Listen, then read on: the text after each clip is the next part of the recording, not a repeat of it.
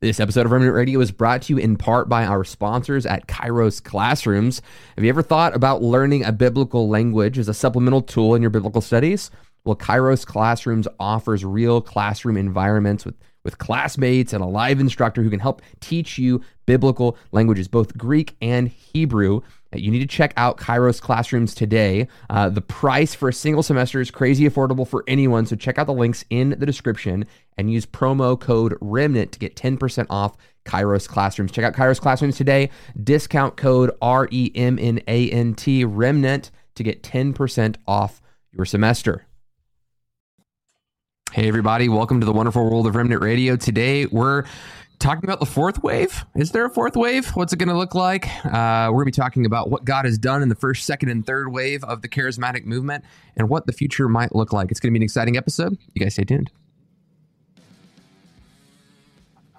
Watching The Remnant Radio, a crowd-funded show where we interview pastors, teachers, historians, and theologians from different churches and denominations. My name is Joshua Lewis, and this is my co-host, Michael Rowntree. Together, we want to help you break outside of your theological echo chambers. If you're interested in learning about history, theology, or the gifts of the Spirit, this is the show for you. Right before the show, Miller was complaining. He was like, hey, one of these days, are you going to consider me a co-host of Remnant Radio? When's that going to happen? You just ratted him out. I gotta add him into that video, guys. If y'all can't ever tell, this guy over in the basement, wait, that guy over there, that's Michael Miller. He's another co-host here on Remnant Radio. I just wanted to give him the credit that he was due. He wanted to make sure people knew his name, which I think I totally understand. I think it's respectful. You're mean. You're mean. I am a mean person. Okay, guys. Thank you so much for tuning into this episode. We got a great program for you, but before we dive into it and chastise one another, I want to remind you guys that we're a crowdfunded ministry, so if you want to support the channel, there are links in the description. You can give a one-time gift there on PayPal or a reoccurring gift there on Patreon. As low as $5 a month, you get access to extra content there on Patreon, things like the book club.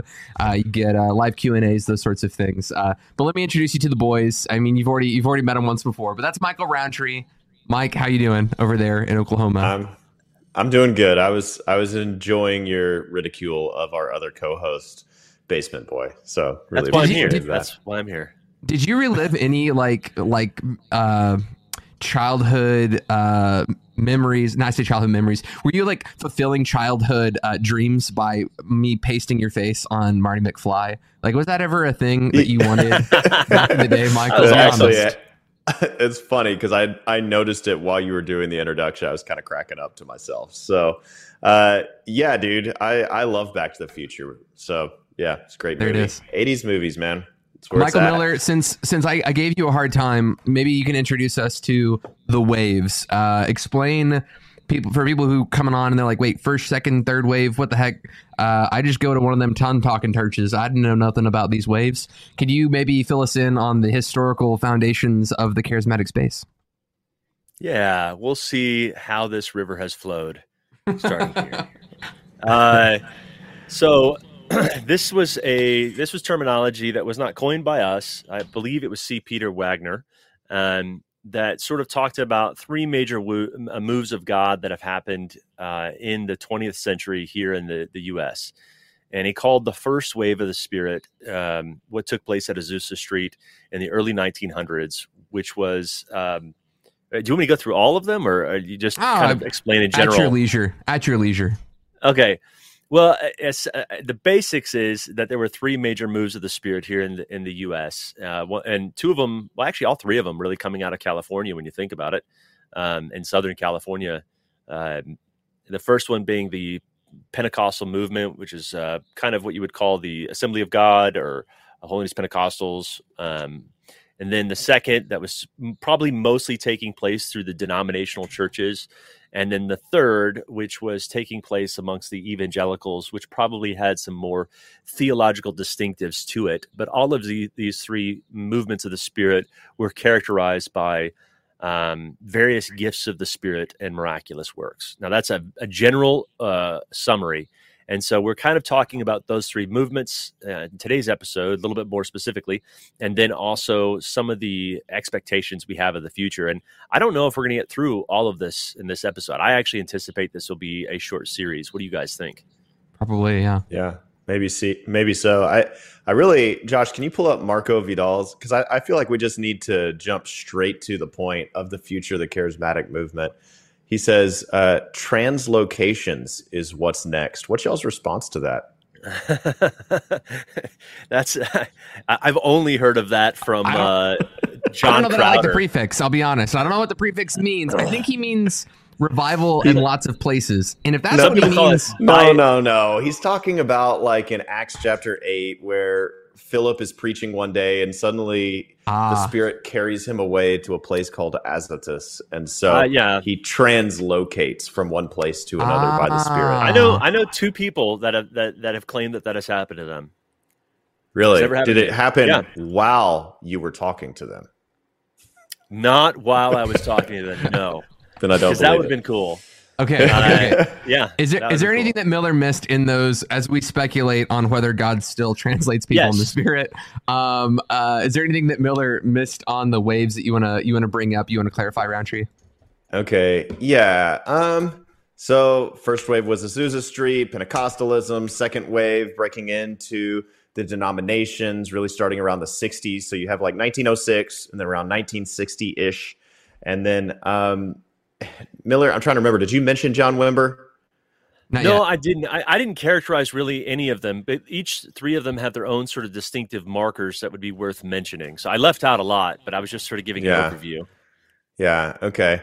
Well, Pentecostalism, just think Azusa Street, think marked differentiation between, say, like you're saved, you're regenerated by the Spirit, but much later you're baptized in the Spirit and you speak in tongues and greater power comes over your life. And this Pentecostal movement swept around the world. And but it was really just the Pentecostal denomination and some subsidiaries of that.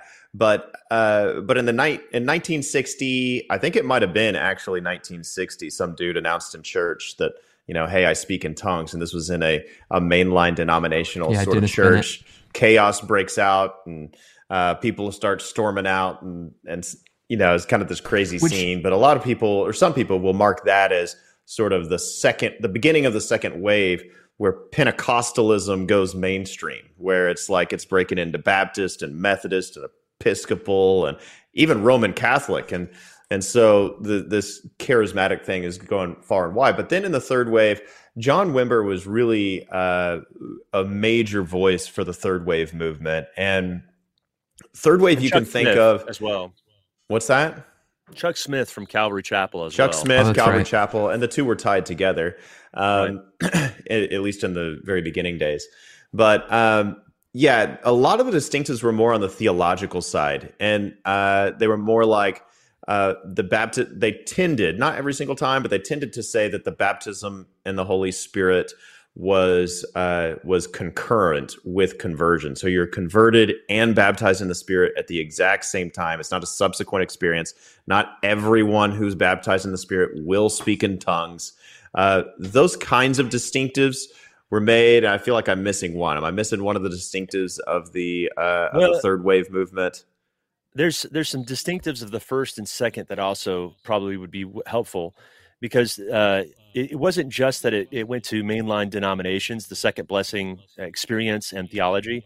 Another major distinctive marker of the Azusa Street revival and early Pentecostalism is that they saw this second blessing, baptism of the Holy Spirit, as also meant to reconcile the races and bring unification against all racial lines. And so, whereas when the second wave hit, it hit many of the liturgical and mainline denominations, or you could say high church, which tend to also include a lot more wealthy people.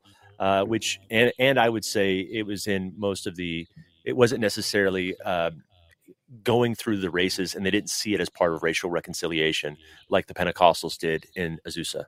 Well, there was a lot of like benefits. So like if you look at wave one, like you mentioned, racial reconciliation was a big deal in wave one.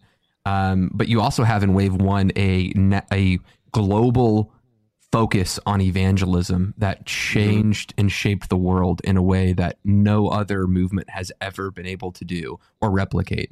First wave Pentecostalism did a huge impact on starting massive denominations like the Church of God, the Assemblies of God, that are still reaching the world today. I mean, if you look at the Assemblies of God, fastest growing movement in the church. I mean, in the world. It's like there's like 3 million in America, but there's like 17 million across the world. Like I think in the Assemblies of God, and I could be wrong with maybe it's like 30 million or something like that across the world. But it's like they're exponentially focusing on world missions rather than here homegrown. Let's have local churches. And part of that was doctrinal as well. They thought that the gift of tongues was an actual language, which we've had some debate on this show about, but that. Part of the reason they went across the world was because they thought that this baptism of the Spirit, evidenced by speaking in tongues, was meant to send them to be witnesses actually in the tongue they were given. So if their tongue sounded like Japanese, well, that means they're going to Japan to be missionaries. Right. There was a lot of very disappointed missionaries when they got to those countries. There were for sure disappointed missionaries, but guys, you've got... Go ahead. No, go ahead.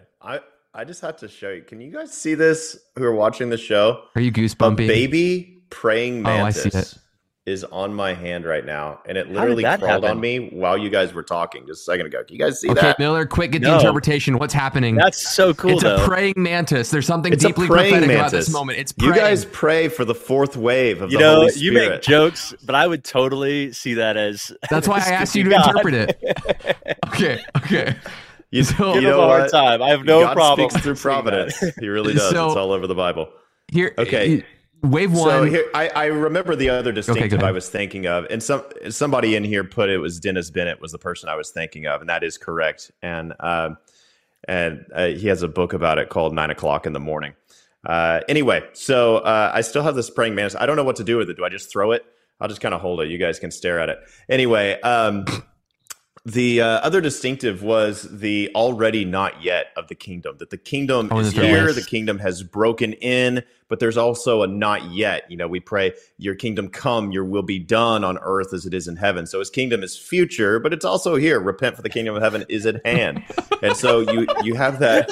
The logical Pentecostal is cracking me up, bro. Yeah, that's great. We both. What does it say? If the mantis starts speaking in tongues, then we have something. That's yeah. Okay. Well, me and Miller saw it at the same time. So eschatology plays a part of the third wave. Yeah, it's eschatology, but inaugurated eschatology. But here's where that especially comes into play. Whereas you would have a lot of people, and still do today, who in their articulation of healing is in the atonement, what they mean by that is they, you might hear something like this, and I've heard people say this before, like, well, Don't say you're sick. You're actually healed. It just hasn't manifested yet because by his wounds, we're healed. So in the same way, like as soon as I ask for forgiveness, which is in the atonement, and I'm forgiven, well, in the same way, as soon as I ask, oh, yeah, sorry. Is there another praying mantis? Don't sting, but something just stung me. I don't know what that was. Okay, you guys need to pray for the infestation that Michael has in his home. Well, does Remnant Radio need to like get your home like cleaned out with bugs or something, man? Like get a fumigator in there or something? I don't know what to make of this. Anyway, so that's the other one is that the third wave tended to view this already not yet, like the kingdom is here. There is healing power. All the manifestations of the Spirit are for now. But it's sort of like a kingdom appetizer, and we're still waiting for the entree. It's the same chef, but the entree is coming when Jesus returns. And so it affects the way you pray for the sick, and it affects some other things too. So those are some markers. But Josh, you mentioned earlier fourth wave. Well, so I want to back up because I want to make sure that we praise God for the things that he did in these waves, right? Like wave one, evangelism was huge. Racial reconciliation was huge. In wave two, when a lot of these mainline denominations were going kind of liberal in their theology, you had these moves of the Spirit that were causing people to rethink the Bible claims. You know, they were getting real educated enough to go, well, you know, we can't believe in a virgin birth because we know how miracles aren't really a thing. But when miracles started happening, they started looking back to the doctrines of Scripture and believing that they were replicatable. Like, oh, God did this back then. He's doing this now, which means that we can believe that he did this back then. And it caused like a resurgence back to the authority and sufficiency of Scripture. So that's a huge deal when we see a move of the Spirit causing people back to the Bible and not like spiraling into charismaticism or charismania. That was a big deal in the second wave. So yeah, although it does make me like really sad that there was this incredibly diverse move of the Spirit in the first wave that they started to get away from because that culture of segregation and everything that like it was like, oh, okay, that's not acceptable. But like at the beginning, it was just I remember reading Frank Bartleman, one of the journalists who was had a major role in the Azusa Street.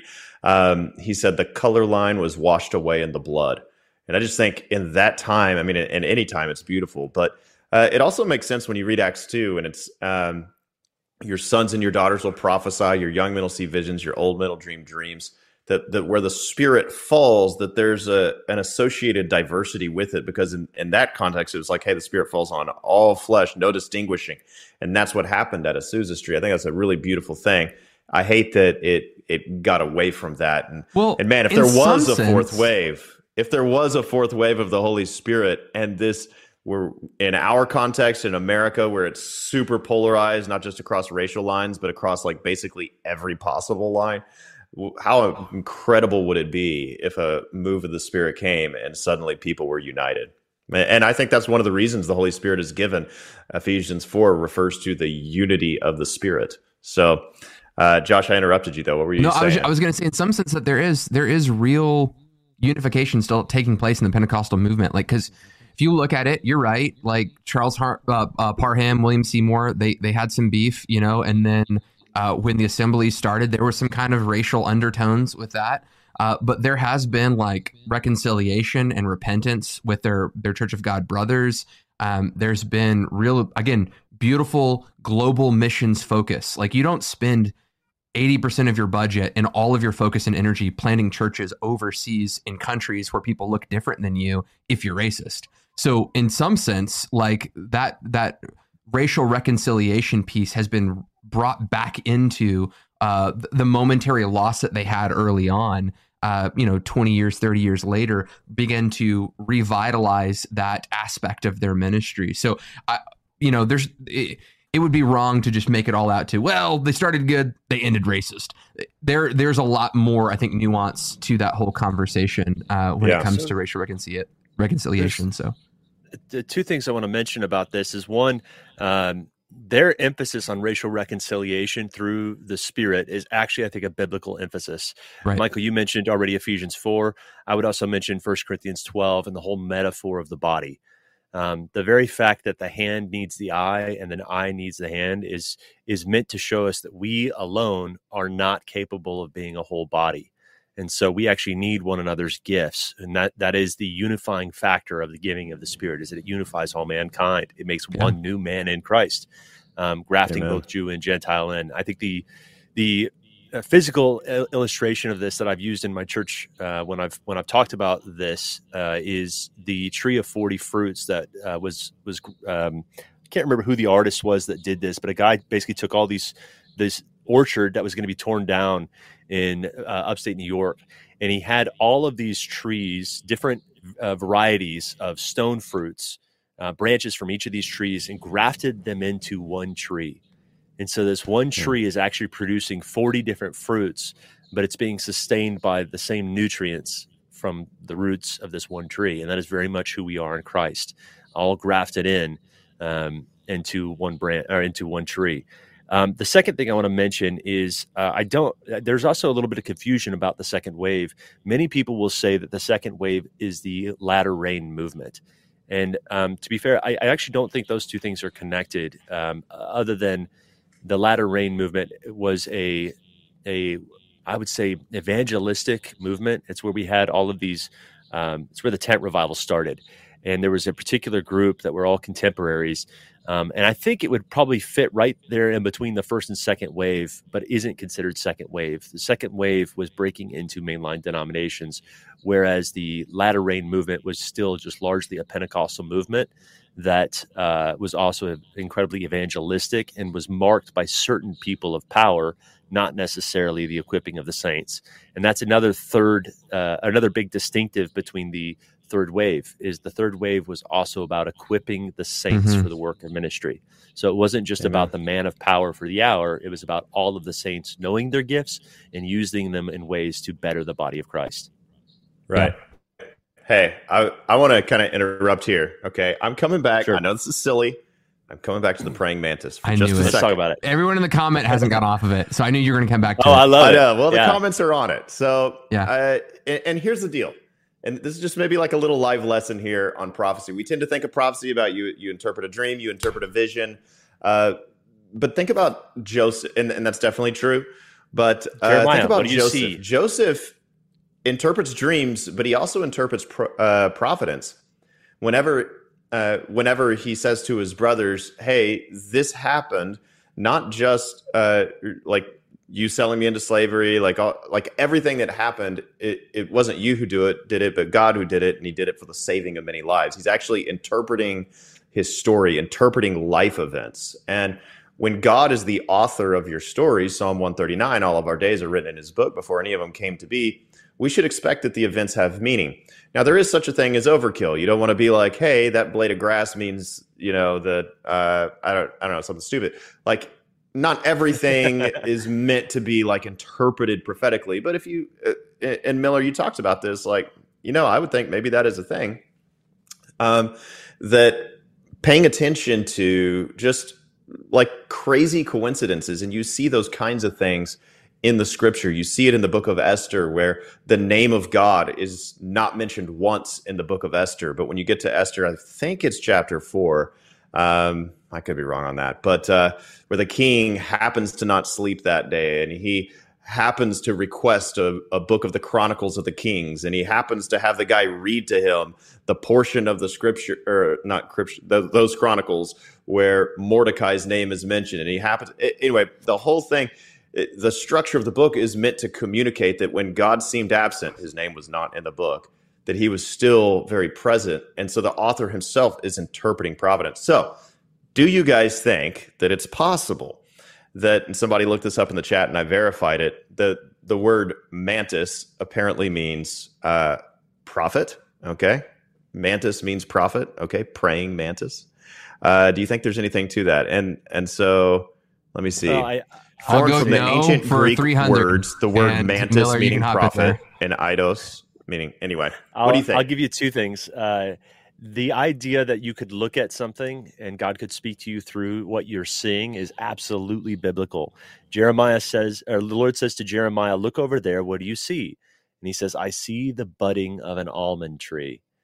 And then there's this whole play on words where God begins to speak to Jeremiah through that image. And in Hebrew, you see more of the play on words. We don't get it in English, but the fact is he was speaking through a literal, physical picture that he saw. Not a vision in his mind, not a dream he had at night, not a trance, but through an actual thing that he was seeing.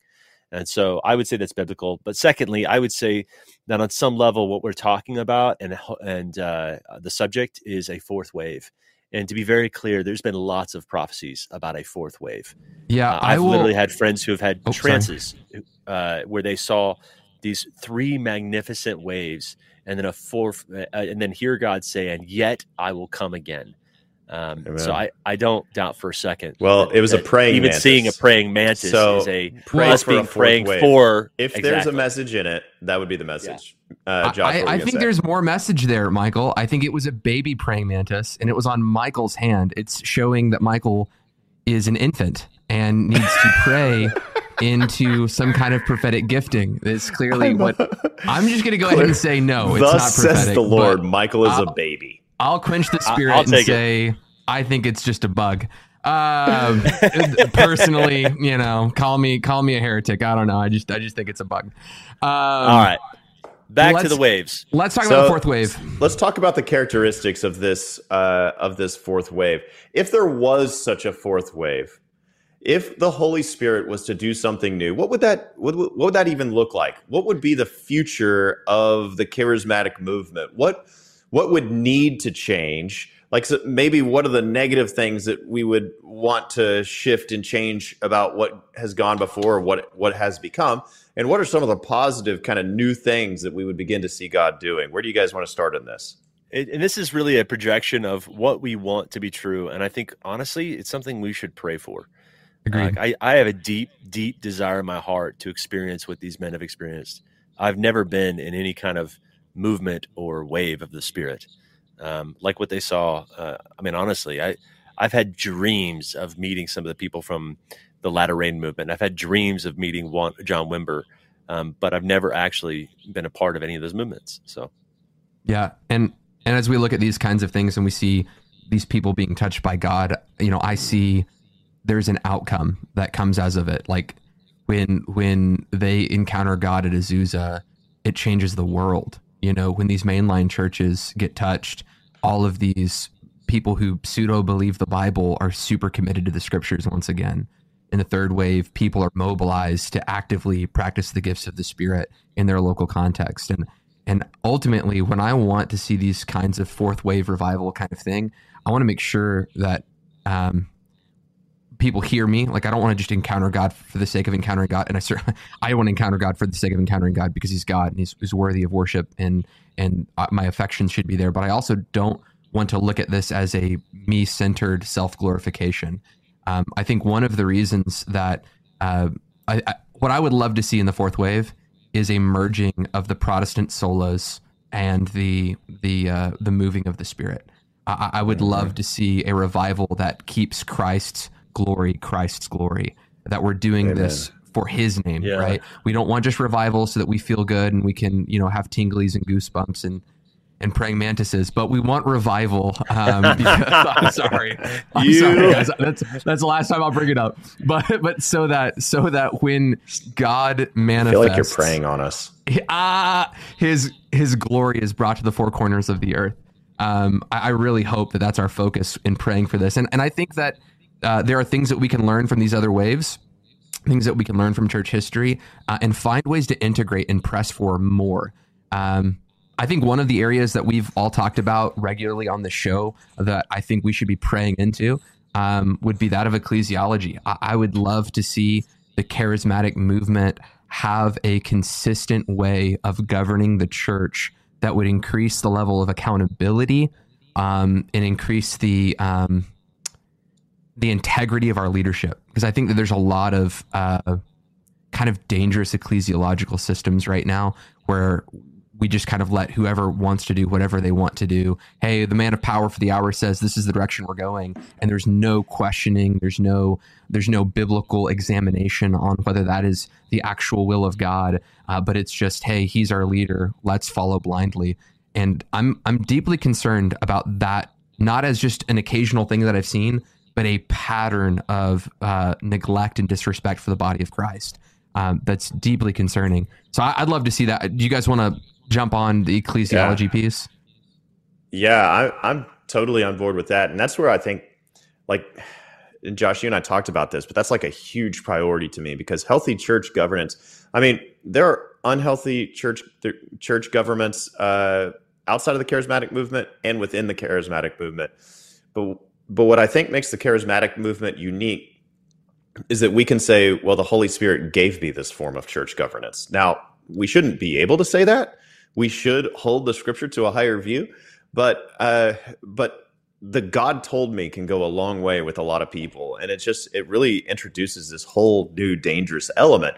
Now, we all believe and are biblically convicted about the gifts of the Holy Spirit and the need to pursue them. So we're not going to say, hey, it's dangerous, so don't pursue it. But we've seen so much God told me in leadership, and you therefore can't trump that person.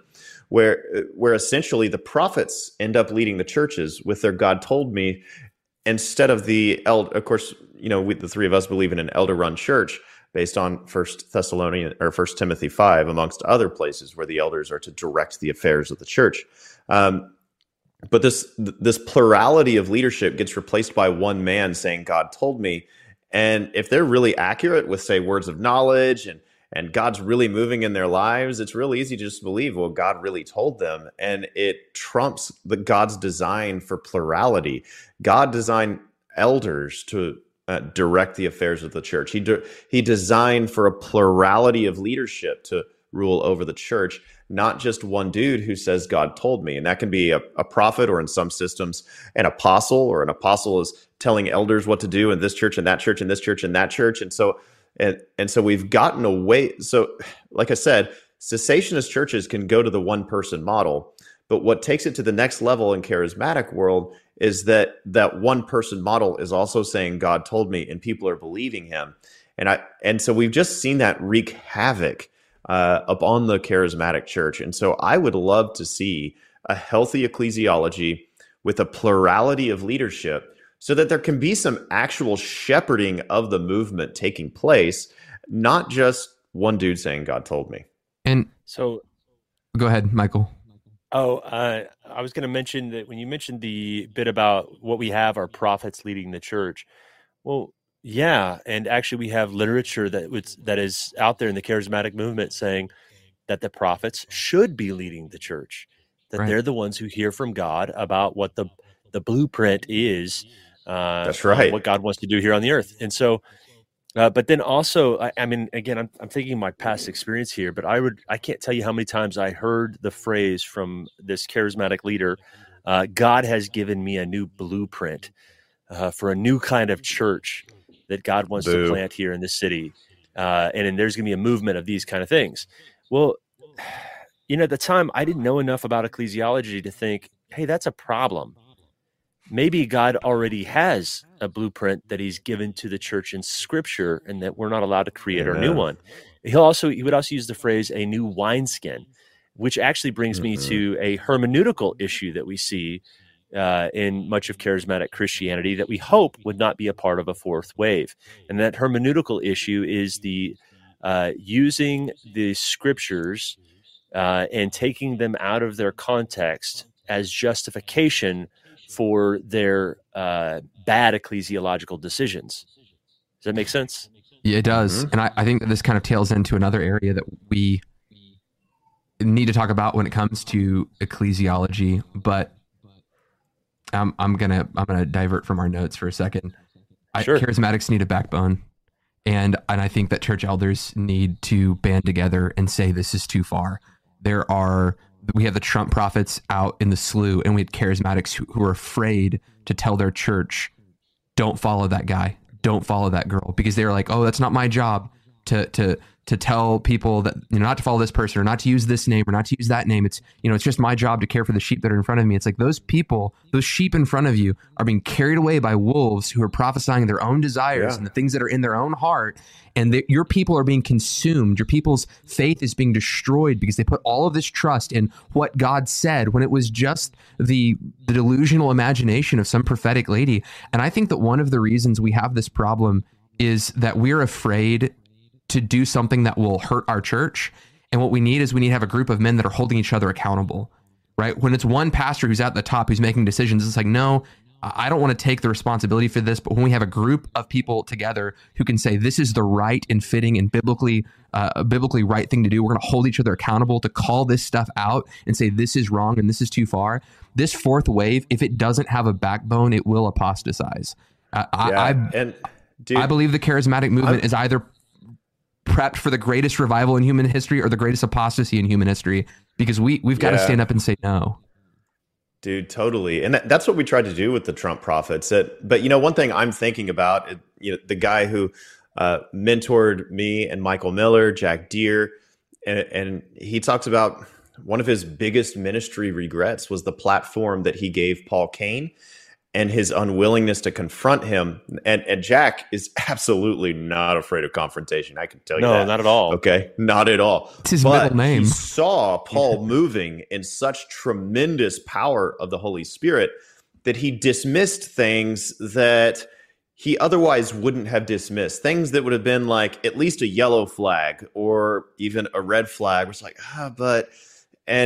you know, Jack was younger and he learned from his mistakes, but Paul did things that were egregious, the most horrific things that, you know, could legitimately cause somebody to question. I mean, I don't even know. I'm not going to be one to cast aspersions on one's salvation. That's not my role. Paul tells Timothy, the Lord knows those who are his.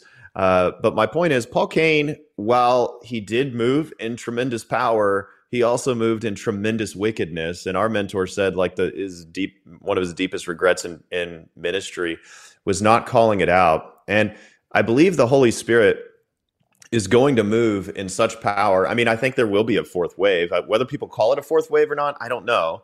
But I think there will be a fourth wave. But I hope and I pray that whoever church this breaks out in, whoever has the voice that people are listening to and shepherding this movement, I hope they actually shepherd it. And I hope they stand up for holiness. And I hope they will call people out who are cheating, call people out. And I say cheating on sharing prophetic words and looking people's information up. We hear stories about that. People who are cheating, people who like Todd Bentley having affairs behind the scenes. Usually this stuff, like, it's where there's smoke, there's fire. Usually there's smoke in advance and nobody wants to call it out. Right. And I just pray for some Phineas-like believers who are willing to take a spear to it.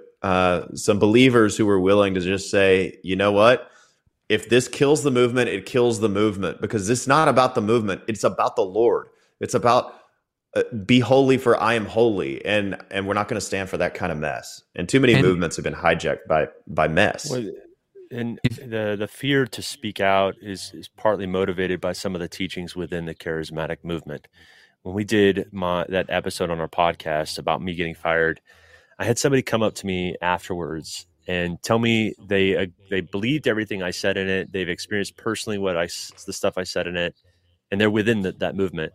But they said, you know, you still shouldn't have done the podcast, you know, and the verse they quoted was, touch not the Lord's anointed.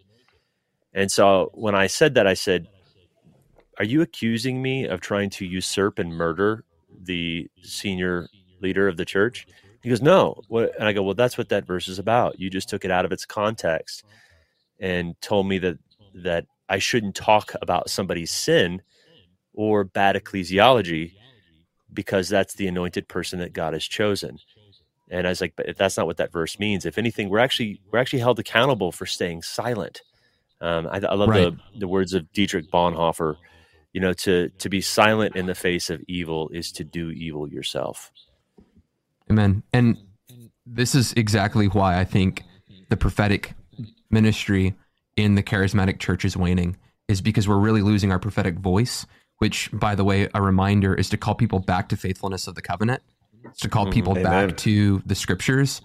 It's not to wow and impress people with, you know, how much we can know and how much we can divine. In fact, I quote this, it seems like it keeps coming up in Micah 3, verse 8. He talks about, hey, in the former verses from 4-7, God has shut up the minds of the prophets, shut up their mouths so they can't speak, they can't prophesy, they can't see, because they're just prophesying their own desires, and God has shut off any kind of revelation from them. And then he says, but as for me, I am filled with power in the Spirit of the Lord, and with justice and might to declare Jacob his transgression and Israel his sin. Yeah. When we are bold about calling sin, God continues to pour his Spirit out on his people. We're continually calling people to repentance, back to faithfulness of the covenant, back to faithfulness in Christ. He pours out his Spirit on those people. And I think what's happened is we've lathered ourselves up into emotionalism. We've lathered ourselves up into this kind of charismania, and we feel really good about it. And don't get me wrong, I've done the same thing. I've been guilty of being sucked into, wow, this is super cool. I want to enjoy and experience these things, and have neglected the emphasis of preaching the gospel. And I think that when we think of the charismatics who are, you know, all far off in left field, we don't think of them as people who are in sin that we need to call back to repentance. But all of the prophets in the Old Testament did.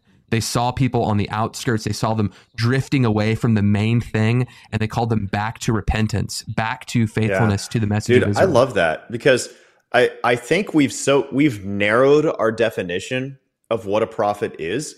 And prophets do things like Agabus in Acts chapter 11, where he predicts the future. Prophets do things like what Jesus does in John 4. The woman says, surely you are a prophet. He identifies facts about her life. She says, he told me everything I ever did. So prophets do bring this revelatory knowledge of people's past, this revelatory knowledge of what's going to happen in the future. Those things are cool and they're exciting. But the way the scripture uses the word prophet, it's not just getting these cool downloads.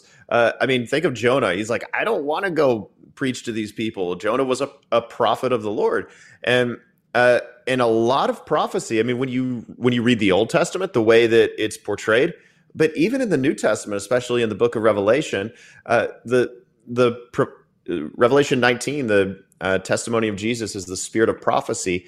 And in the book of Revelation, the testimony of Jesus, it's the gospel. It's holding on to that testimony of Jesus, his life, death, his resurrection. It's exalting him above all things. It's holding on to him even in the face of a beast is persecuting you, even in the face of Babylon's pulling you in, even in the face of like all the crazy. And Josh, I know I got all my eschatology and I had to do it. But in the face of all the pressures, like we keep testifying to Jesus. That's in the broadest sense, that's what prophecy is. Yeah. And man, I would love to see a restoration of that side of the prophetic movement, that it's not just like, oh, cool, that guy got some amazing words of knowledge. That's so neat. No, like, let's call people back to Jesus. Like, spirit-empowered and gospel-centered should be married together. I encourage you guys to go back and watch our episode about is continuationism gospel-centered. A lot of you guys had a lot of real positive things to say about that. I think it was an important episode. But man, Josh, I loved hearing you say that, because I just feel like we get away from just the simple gospel, because we're so like oohing and awing over some sign or wonder. And I'm all about signs and wonders. I'm all about them, but so that they might testify to the glory and beauty and wonder and awesomeness and truth of Jesus. And I think we need to be willing to preach hard truth. And I'm afraid that we've lost that in the charismatic movement and replaced it with a bunch of prosperity frou-frou. So there's my thought. I mean, when you're out there and you're praying for the next great revival, like, oh God, it's like, just ask yourself, like, am I faithfully preaching repentance, right? Like, with your prayer, right? Preach repentance, right? Like that's it. That's a good thing. It's not just, hey, I'm going to pray and fast and see this revival, ushered in, but there's a faithfulness component to this whole thing, right? Like why is God going to bless someone who's not doing the thing he told them to do in the beginning, right? So let's make the main thing, pray for this next great revival, and let's have some kind of infrastructure, because I think of Noah. God tells Noah, I'm going to flood the earth. Noah believes him. Do you know how I know that Noah believes him? He builds a boat, right? Like he builds this big ark. And I feel like we hear, oh, there's this next revival. If God sends revival right now, I don't think we could carry it. I think it would flood us all out and we'd all drown.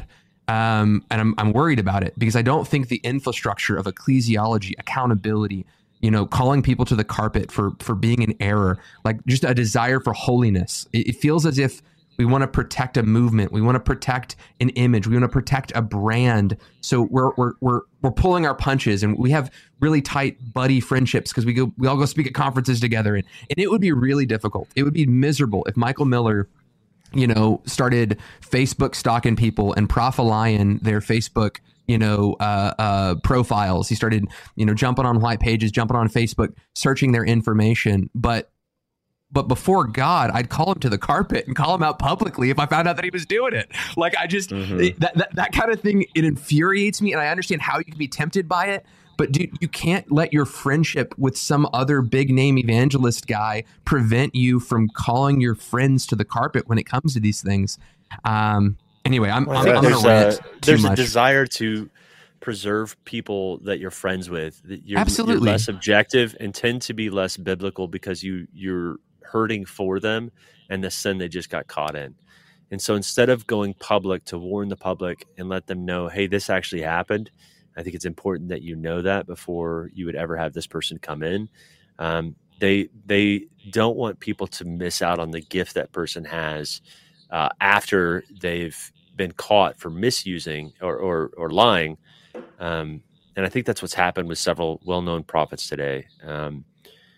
And I struggle with this. This is hard for me. And it's because the truth is, those of us in the charismatic movement, I say charismatic movement, I don't know if we're actually part of it or not, but I assume so. We love the gifts of the Spirit. And one of the most damaging thing that's happened that's really like grieved us is we've watched these prophetic voices gain an influence and power, and then very much dishonor God and lie and deceive. And for those of us who believe in the authentic power of God, it makes us go, no one will ever trust any of the rest of us again because of what you've done. Right. And well, the only way we can gain trust back is by talking about it. And just like when if a cessationist pastor falls into sin, people in their church are going to fall away from God and say, I can't trust you know, the scriptures anymore. And of course we would say, well, hey, that's a person, that's not God. Like you shouldn't leave God because of that dude. We would say the same thing about the charismatic movement. If somebody's sitting in the charismatic movement, it doesn't mean the whole thing is false. That's a fallacy. No, we go to the scriptures, and what do the scriptures say? And I think this is another thing that I would love to see in a fourth wave movement in charismaticism. And that is expositional preaching. I think that expositional preaching is such a safeguard against the wishy-washiness, against just, we tend to just go off the rails in one direction or another. And man, if we could just stick to the text and have charismatics, I feel like the anti-intellectualism has, and the fact that like for a long time, I mean, there wasn't like robust theological education for anyone charismatic, and charismatics felt like they, you know, I don't know. I've heard a lot of charismatics, you know, bash on seminary and, you know, all your theology and we just got faith and all that. Like, hey, I get it. Faith is more important than knowing lots of stuff, but we actually should value theological education. We actually should value preaching the word of God. I think verse by verse, it would be a real safeguard for the movement. I'm not saying that somebody's like gotten away from God if they preach topically. I think there are ways to preach topically that it's you're honoring God and you're preaching.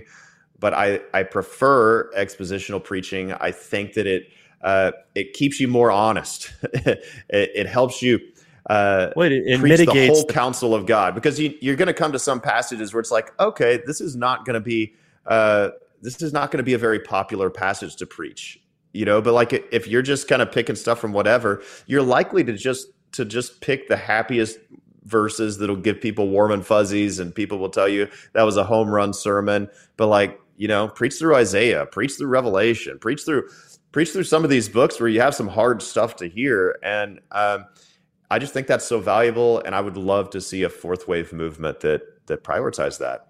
The topical preaching, when you mentioned this, I was going to say it has the propensity, more of a propensity to preach scripture, but actually take it out of its context and not actually preach the word, preaching something else like your own values. And typically what happens when people stick with topical preaching only is they often really are repeating the same message over and over in a number of different ways. And that message is usually what they value and what they feel personally called to, not necessarily the full counsel of God. I'm not saying that always happens. I think the propensity is higher. When you're preaching expositionally through a book of the Bible, you're usually going line by line and attempting to get the scripture in its context. When you're preaching something topical, you're often scouring the scriptures to prove a point or get support for a conclusion you've already drawn. Yeah, I mean, so imagine... You're like, hey, we're a charismatic church. One of our theological distinctives is the charismatic gifts of the Spirit.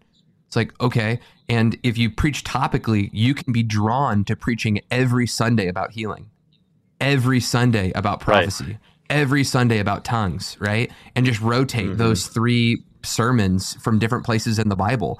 That would be a huge disservice to the body of Christ, massive disservice to the body of Christ. By preaching verse by verse through the scriptures, you're giving the body of Christ what God has intended the body of Christ to have, which is the word of God, right? Like when we walk through it, we prevent ourselves from hanging out in specific areas and creating unholy fascinations with very specific parts of scripture and then neglecting other parts that don't interest us.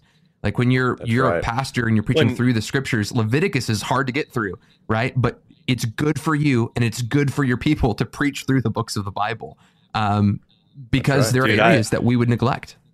I remember getting in trouble. I was going through the book of Genesis, and then I got to Genesis chapter 6 about the Nephilim. And I had people coming up to me afterwards. The people within the church themselves were like, that was the best message I've ever heard. I loved that message. But the amount of leadership that got so upset with me, because why are you talking about the Nephilim in church? People don't need to hear about that on Sunday. And I was like, really? Then why did God put it in the scriptures? Like, why is it in there if it's not useful for teaching, rebuking, correcting, and training in righteousness? Like, explain that to me. But I was reprimanded for it. Yeah. Yeah. Well, in Acts chapter 20, Paul says to the Ephesian elders, I preach to you the full counsel of God. And I think expositional preaching really helps with that. I'm just saying, I think it's the best, and I would love to see it in a fourth wave movement. But also, I want to see us not just teach the Bible, I want to see us obey the Bible. And our conviction is that would include an active pursuit of the gifts of the Holy Spirit. And one thing I'd really love to see is, instead of these big names who have, like, you know, this powerful healing ministry, just go to this conference or just go to that conference. That's fine. Conferences, no problem. It's okay. I'm just saying, like, instead of the man of power for the hour, I would love to see churches making space on Sunday morning for a healthy and robust practice and exercise of the gifts of prophecy, of healing ministry, even of tongues and of interpretation. So tongues, if there's interpretation, but a healthy biblical model. This is what Paul tells us to do in 1 Corinthians 14, that when you come together, so it's in the context of a church service, one of you has a hymn, one of you has a teaching, one of you has a revelation, one of you has a tongue, one of you has an interpretation. Let each thing be done for the edification, the building up of the body. And so we've turned church into a spectator sport where you just watch. But what would it look like for us to actually practice the gifts of the Holy Spirit, not just the preacher and the music team, but to have a broader and a greeting team? I know, I know we got some other teams, but like, what would it look like to have a healthy biblical expression? And that's where I see with the fourth movement. I mean, I think the third wave of the Spirit with Wimber was big on training and equipping. But I feel like more on the practitioner, more on the people, more people moving in the stuff, not these big names like a Paul Cain who's going to go wacky and fall into crazy sin, like just a democratization, if you will, because that's actually Acts chapter 2. In theology, we call this the democratization of the Spirit, that the Spirit was not just given to some people for a short season as it was in the Old Testament, but given to all of God's people. I will pour out my Spirit on all flesh, and your sons and your daughters will prophesy, etc. So that this was to be an all of God's people thing. And we can get into, we've talked about this before. I'm not saying every believer has a prophetic gift, but I am saying we live in an age where the Holy Spirit is given to every believer, and prophecy should flow in our churches as well as all the gifts of the Holy Spirit. So I'd love to see more practitioners. Well, I would say you want to emulate the third wave characteristic of equipping the saints. You made it sound like that you want to see more of what they did, but you weren't trying to say that in a negative way. You were saying that in a positive way. The thing about the third wave that we love and we consider ourselves part of is that they were actively equipping the members in the body to do the works. But there could have been a healthier way to practice it publicly on a Sunday service, correct? Is that what you're saying, Michael? No, I'm not saying anything. You just he got caught. He got caught reading in the comment section as Miller was asking him a question. That's talking. What happened. No, I was responding to something you said and asking you a question. You missed it. It's okay. I was asking. You were saying that third wave actually did equip, but you would like to see a better practice of what's been equipped in the church service, correct? That's what I'm saying. Yeah. Yeah. Sorry, I was reading comments over here. So yes, I know. Well, here's the thing with the gifts of the Spirit that I think are really, you know, you've heard us say that Sunday morning is a display of the mature gifts of the Spirit, right? We're not trying to just thrust everyone up on stage and say, hey, let's figure this out as we go. But that's part of what we're talking about with if there is a fourth wave that we want to see in the body of Christ, we want it to not reflect, again, we're Protestant, the kind of Roman Catholic-ish, if you want to get touched by God, you have to come through this priest or this man. We don't want it to look like Rome in any way. We want to see God's people having access directly to God through one mediator, right? And we certainly believe that God uses the whole body to touch other members of the body.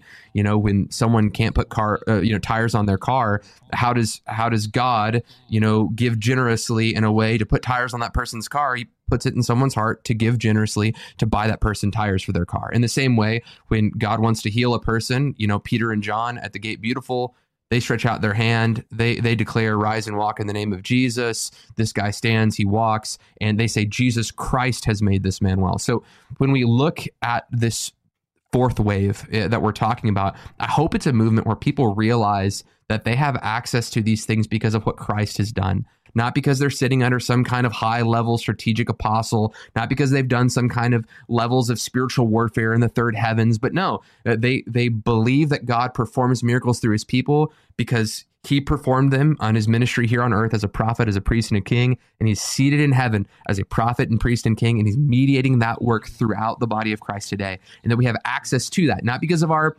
ecclesiological position, not because I'm a pastor or a prophet or an apostle or anything like that, but because I've been bought with the blood. And I am seated in Christ. In Christ's ministry, I have access to here on the earth. Amen. So I hope that that's the kind of, certainly that everyone has the gifts and they're operating in the gifts, but that spirit, that ethos of, man, we're doing this because he did this, because he sent us, because he's empowered us, not by any works of the law, but by hearing and faith is what Galatians 3:5 would say. And I hope that that marks this next movement. Yeah. Hey, I have one more topic. I think just one more to add to the mix, the table. All right. Yeah. So communion, the Eucharist, the Lord's Supper, kind of depends on your denomination, tradition, what you call it. But, I'm interested in this becoming part of it because I think it's part of how we keep the main thing the main thing. We talked about expositional preaching and teaching. We talked about ecclesiology. Both of these help shepherd it because if your word is, if your church or a movement, if it's shepherded well by godly leaders and if it's rooted in the scripture, that's going to help keep it centered. But man, what an expression of gospel centrality to be centered upon the table. The body and the blood, the bread and the wine.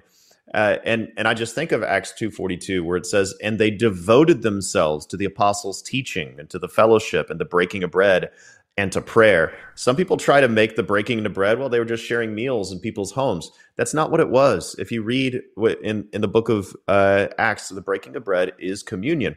And first of all, it wouldn't make sense for it to just be sharing meals together because he already talks about fellowship in the previous verse. So sharing meals is fellowship. So why would he say it? He'd be redundant if he said they devoted themselves to the fellowship and the breaking of bread, which is just another form of fellowship.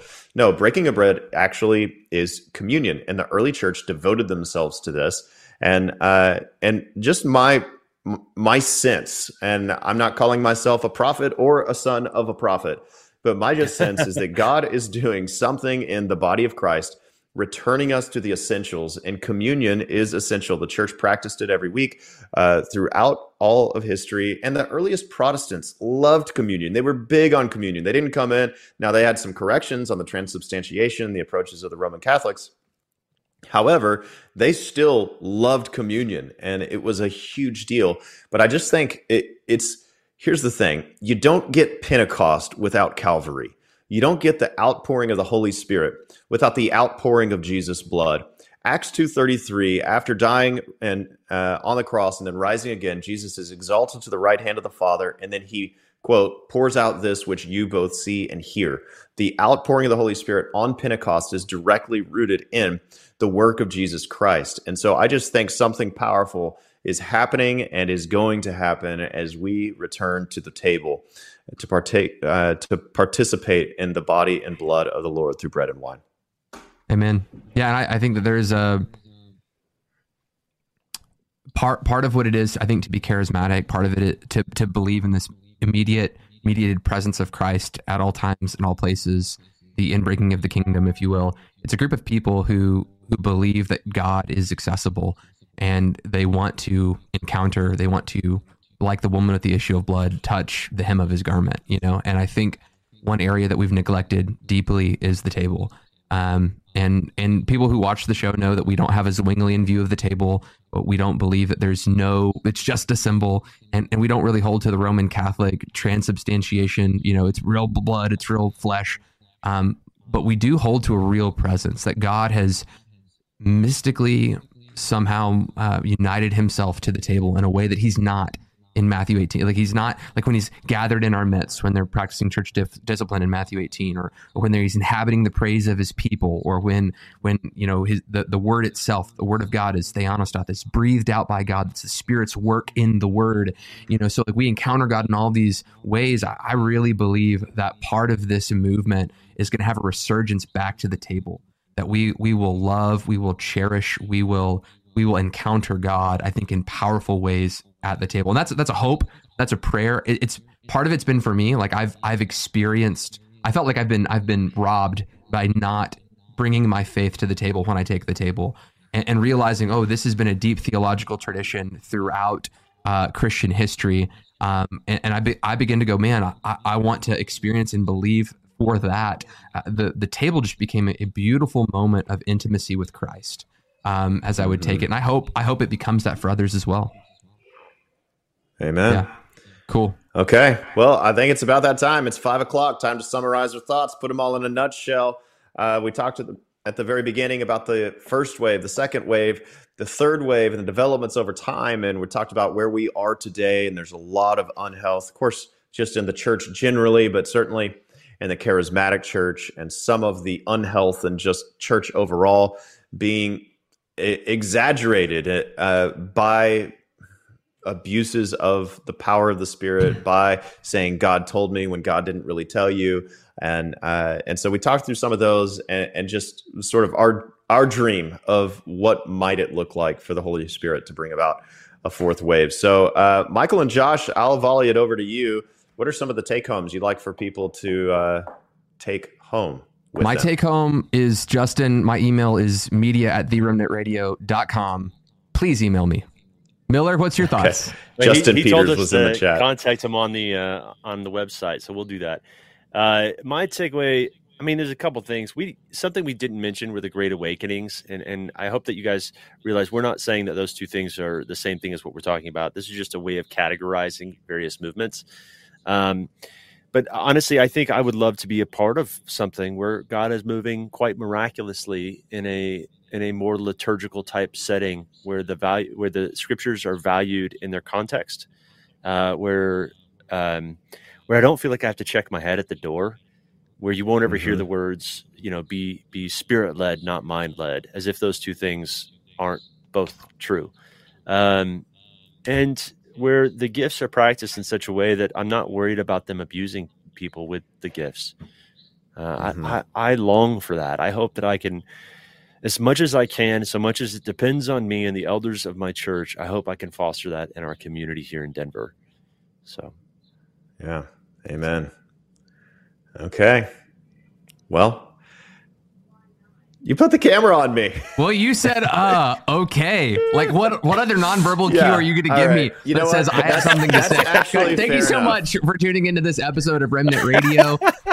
If you want to help support, keep Praying Mantises on the air, all you have to do is donate in links in the description. There are one-time gifts if you want to give on PayPal, or you mean a recurring giver there on Patreon. If you give regularly, I'll just sneak like a swarm of praying mantises into Michael's house, and they will just pick at him throughout the interview. It'll be really exciting. It's like the 11th plague. After the 10 Egyptian plague, praying mantis invade your home. Okay, I promise, guys, I'm bearing false witness. I told you I wouldn't bring it back up again, Michael. I'm sorry. Go ahead. You were saying something. I forgive you. No, that's it, guys. Thank you so much for joining us today. Having fun over here at Remnant Radio. That was pretty cool to have Justin Peters in the chat. Hopefully we can have Justin on the show. But guys, God bless you. Pray for that fourth wave of the Holy Spirit. Let's watch God move in power. And so thanks for joining us. Oh, you know, while you're at it, while you're praying, or maybe just after, hit that like and subscribe button, share this video around. God bless you guys. Have a great Blessings, week. Guys. Want to thank Kairos Classrooms for sponsoring this episode of Remnant Radio. And if you're out there, you've ever wondered, hey, I wonder if learning a biblical language would be a supplemental tool for me to help me in my biblical studies. Well, you need to check out Kairos Classrooms. They offer Greek and Hebrew classes that can help teach you and train you. It's a live classroom environment with actual students and actual live teachers, and they help teach you the biblical languages of Greek and Hebrew. And you need to check out Kairos Classrooms today. There's a link in the description, and you can use the promo promo code REMNANT to get 10% off. These classes are already crazy affordable, but with the promo code REMNANT, R-E-M-N-A-N-T, you'll get 10% off of Kairos Classroom. So check that out today. And thank you so much for Kairos for sponsoring this episode of Remnant Radio.